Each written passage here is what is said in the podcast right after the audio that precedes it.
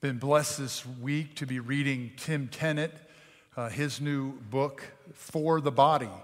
I wish I had read it before my sermon about the body of Christ and the body this past Sunday. I might have made a few edits uh, due to that. But I remember Tim Tennent telling an Easter story. Tim, uh, President Tim Tennent of Asbury Seminary, uh, was a missionary to India. And while they were there, they were doing an outreach to unreached people groups there by showing the Jesus film. And the people were enthralled seeing the life of Jesus through that film. But when Good Friday happened and Jesus died, all the people who were there watching that film got up and began to leave. And Tim begged them, please come back, please come back. But what they said to Tim was, the hero is dead. Did you not even hear him say, It is finished? And to that, Tim continued to say, But the story is not over. The story is not over. The betrayals begin tonight on Holy Thursday. There's the arrest, and then Jesus alone in a prison for several hours, and the trials, and then Good Friday. But Paul wants us to know in 1 Corinthians 15 that is not the end of the story. It is right that we come tonight to remember Holy Thursday, to remember Christ through the sharing of this holy meal. But before we do that, I want us to walk through what, what is the really the, the goal of Lent and that's to get us to the empty tomb. And that's what we've been doing over these weeks. Last year we asked, why did the cross have to happen? This year we're asking, why the resurrection? And Paul has a good word for us here. Now, listen, to partly get this word, we need to go back. We need to know where Paul is coming from. Where, where you come from makes a lot of difference. I was raised in Pennsylvania, my wife was raised in Brazil. Where you come from makes a lot of difference at one of our former churches when my daughter was between the age of five and 10, so you won't know which church it was. There was a, a man being very loud, a man being very obnoxious, a bit crusty, and uh, my daughter asked us, Who is that? And we said, Well, he's the brother of so and so. And my daughter immediately responded, Well, that explains it. So, she knew if he came from that family, from that person, that's why he. What's, where are we coming from? What, what does Paul say in chapter 14, especially when he closes it out? When you get to the very end of chapter 14, and now remember, he's been talking about church meetings. He's been talking about in chapter 14 spiritual gifts of prophecy and tongues he says in, in 1433, God is not the God, excuse me, God is not the God of disorder, or in the New American Standard, He's not the God of confusion. But then he ends this chapter by saying, Let all things be done decently and in order. And so we're seeing this ordering of the life of the church we're seeing as we come into the resurrection talk throughout chapter 15, we've just come from a conversation about order. And listen, we get a little bit nervous when we talk about death and resurrection. We might get a little bit anxious when we talk about the second coming or this resurrection event that will be. Paul gives us some wonderful reminders here. And he does that throughout First uh, Corinthians.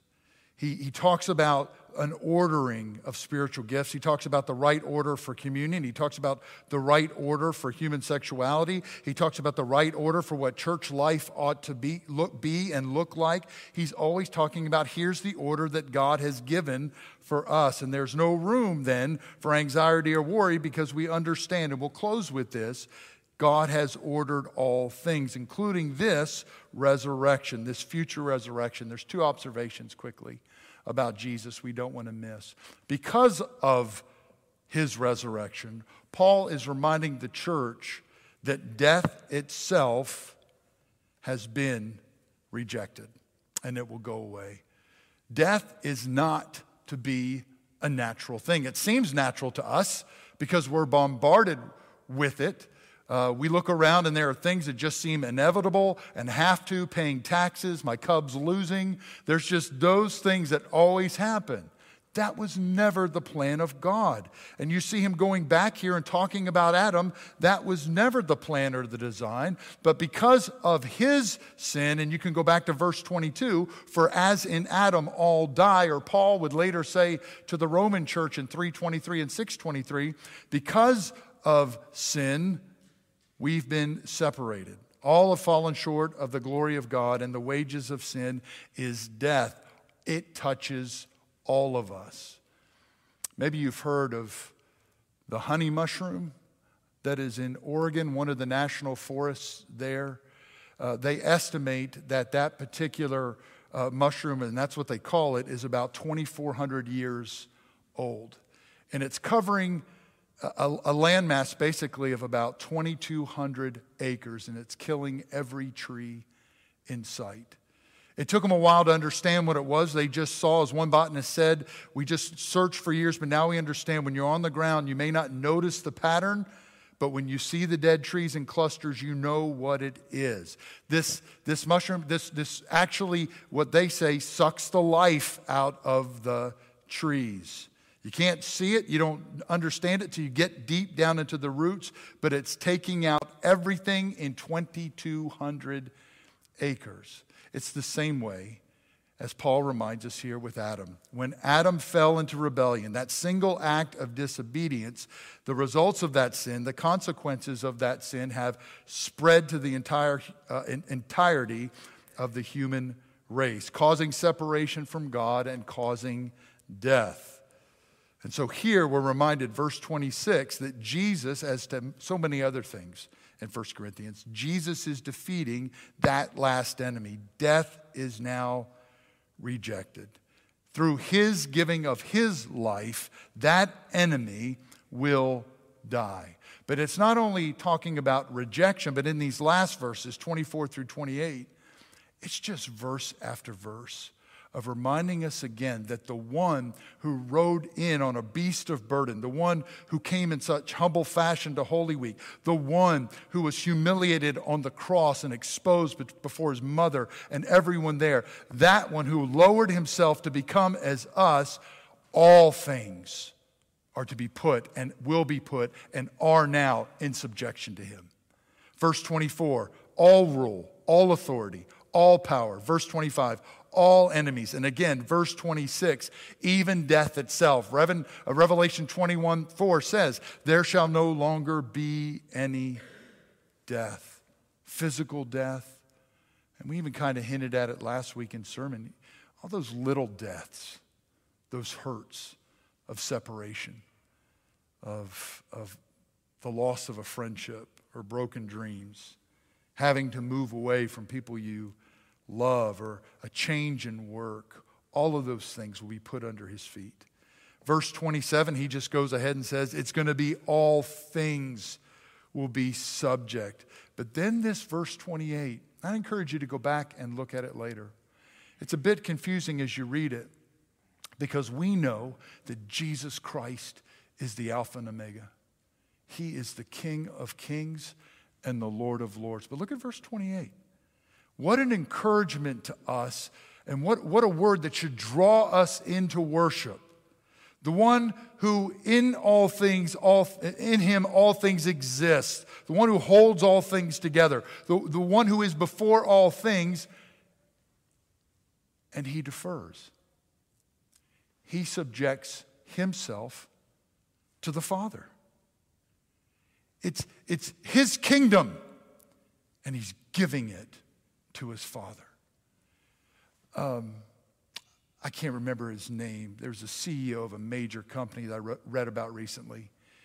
And he went into a, he was just going from meeting to meeting to meeting and walked into one of the boardrooms and just walked in and just plopped down at a seat where a CEO would not sit. It was just kind of one of these off to the side seats. And one of his subordinates came up to him and said, Boss, sir, you need to sit at the head of the table.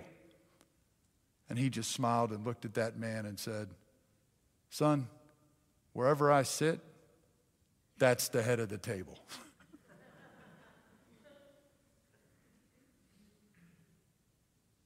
Jesus is the head. He is the firstborn. Under him are all things, Paul says, and yet he subjects himself and defers. It's a beautiful picture, I think, of the Trinity here. We saw it in Hebrews when we studied Hebrews that the Spirit offered Jesus to the Father. Here, Jesus, even glorified, fully God, submits and defers, and in verse 24, gives the kingdom, and verse 28 as well, gives the kingdom to his father. In Adam, his rebellion, there's no submission. In the second Adam, the last Adam, Jesus Christ, there's perfect submission, perfect subjection. And by the, it's, a, it's a good word for us. It's a good word for me in my little kingdom. It's not for me. My family's not for me. I'm to give it to the Father. It, it exists for His glory. My, my, my work is not for me, it's not for you. It, it, it's a kingdom work that's to be given to the Father. My recreation, my time, my gifts, my finances, all things are to be in subjection. And Jesus Christ for whom all things exist and also hold together, he freely gives those to his Father. And those who follow him must do the same. There's so much here in these few verses. Go back and go through them again when you have more time. There's an order to the resurrection. Jesus is the first fruits, and so we have hope then. He was raised, we can be raised to, to, to new life. There's an order to that. And y'all, as we get into tonight, and tomorrow, it all appears to be chaos. It was not. It looks to be, by our outer eyes, chaos of this evening. It was not. Uh, during spring break, Sarah and I took a break. Uh, we made sure to, to watch church. I was kind of the online pastor that morning and uh, watched our church experience. But then after the early church experience, we went and went to church at First Presbyterian Church of Jackson. I worked there three summers for them at Twin Lakes. Sarah met, uh, worked there two summers, and uh, we met uh, at Twin Lakes. Uh, and so we went back and have several friends there, and so we enjoyed church there. The pastor uh, that morning began a sermon series, or his second Sunday in the series, and he was he's preaching through the Gospel of John and Holy Week, and he was talking about tonight. He was talking about when they came to get Jesus and arrest him. And he brought up an interesting point. When they came to get Jesus, do you remember what happens in the Gospel of John? Who, who are you seeking? We're seeking Jesus of Nazareth. I am.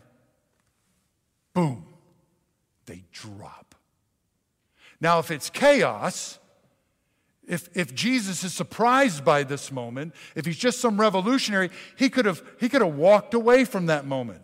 He could have taken up Peter's sword, or maybe Simon, you don't know who else had the zealot, that maybe somebody else had a sword, and he could have killed everybody there. But he knew what was going to happen, and it, by his authority, he allowed these things to happen, and it's almost comical. I'll wait for y'all to get up. Now that we're up, what else do we need to do? Um, it's his authority. He didn't run. And then when Peter gets this idea of pulling out a sword and say, let's, let's fight through this, put your sword back in its sheath. This is the cup my Father has given to me. Shall I not drink it?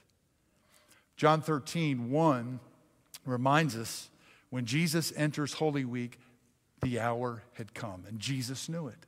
That's the hour for which Jesus came. He came for so many reasons, but the heart of it was tomorrow and Easter. That hour where he would give himself for us, that time when he would die for us and for our sins. But you see it so clearly in John. All was under his authority. It was ordered, it was purposeful, it was intentional.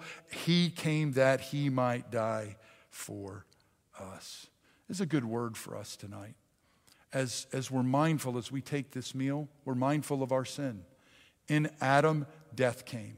In Adam, sin came to all. We're all sinners in need of his grace, and God will meet us again at his table. But it also should be a reminder to us, too, and an encouragement That because of what Christ has won for us, through the giving of his blood and his body, death will be done away with. We celebrate this meal with great thanksgiving, knowing the marriage supper, knowing the meal that awaits us in glory, but also in response to his gift to us on the cross and his beautiful life before his Father. This kingdom I give to you.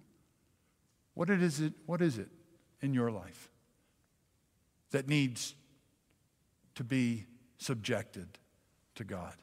How is it you and I, as Christ deferred so beautifully, how is it we need to do that in our own lives? Let's pray about that.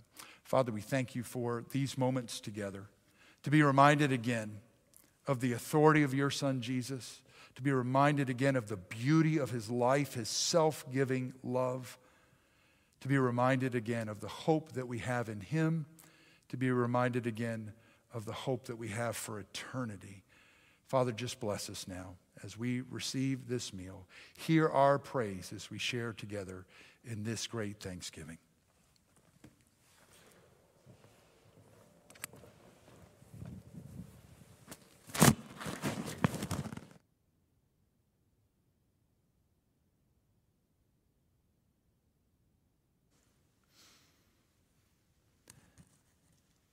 The Lord be with you.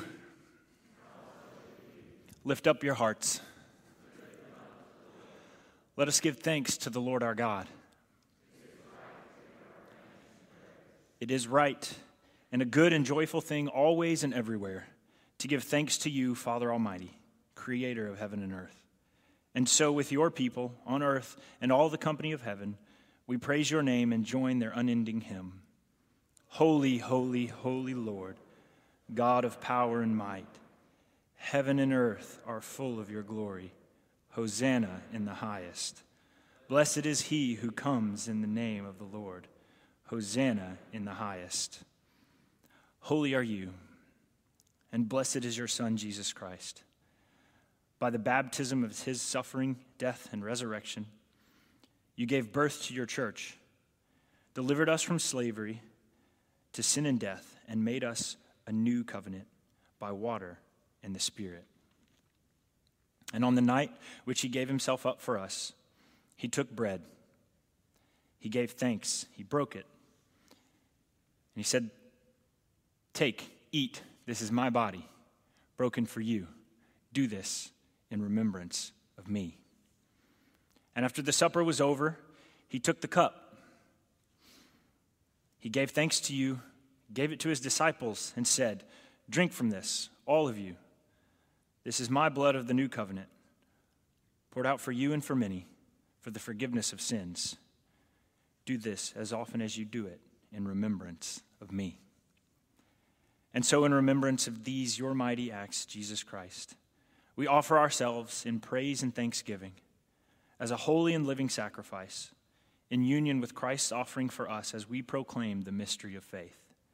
Christ has died, Christ is risen. Christ will come again. Pour out your Holy Spirit on us gathered here.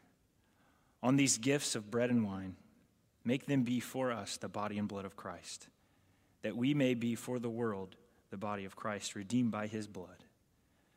By your Spirit, make us one with Christ, one with each other, and one in ministry to all the world, until Christ comes in final victory and we feast at his heavenly banquet through your Son, Jesus Christ, and with the Holy Spirit in your holy church, all honor and glory is yours, Almighty Father, now and forever. Amen. I invite those that are helping to serve um, to come forward.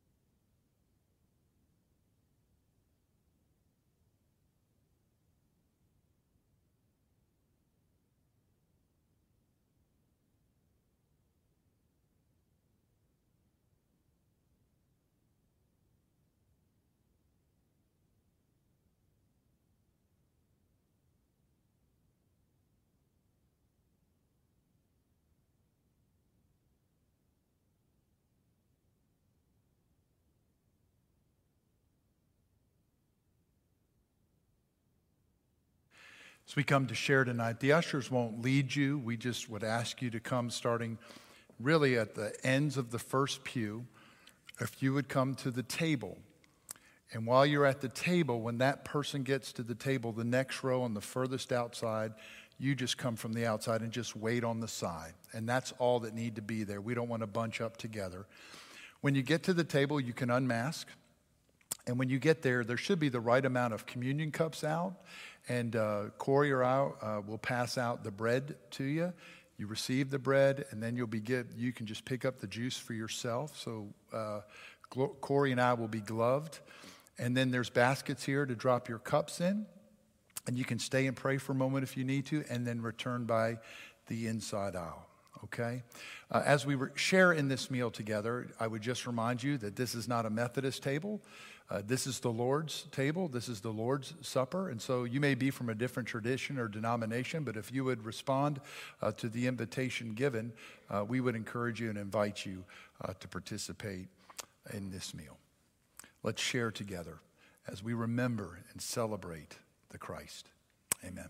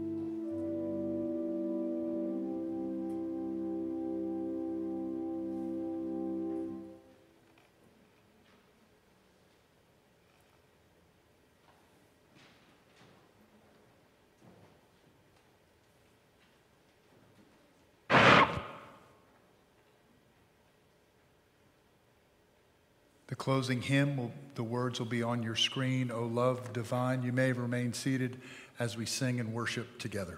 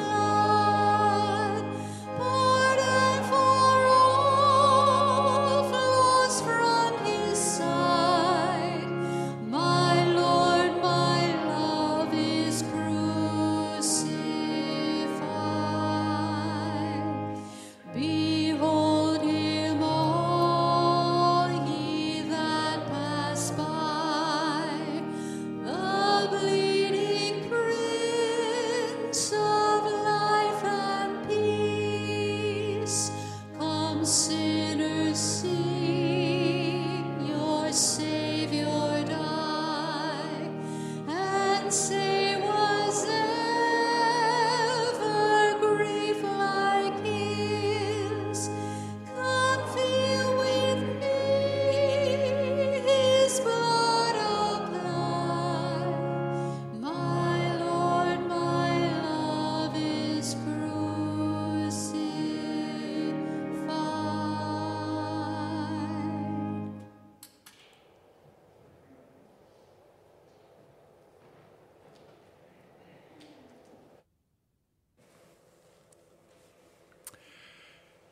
Every year, as we close the Holy uh, Thursday service, we remember.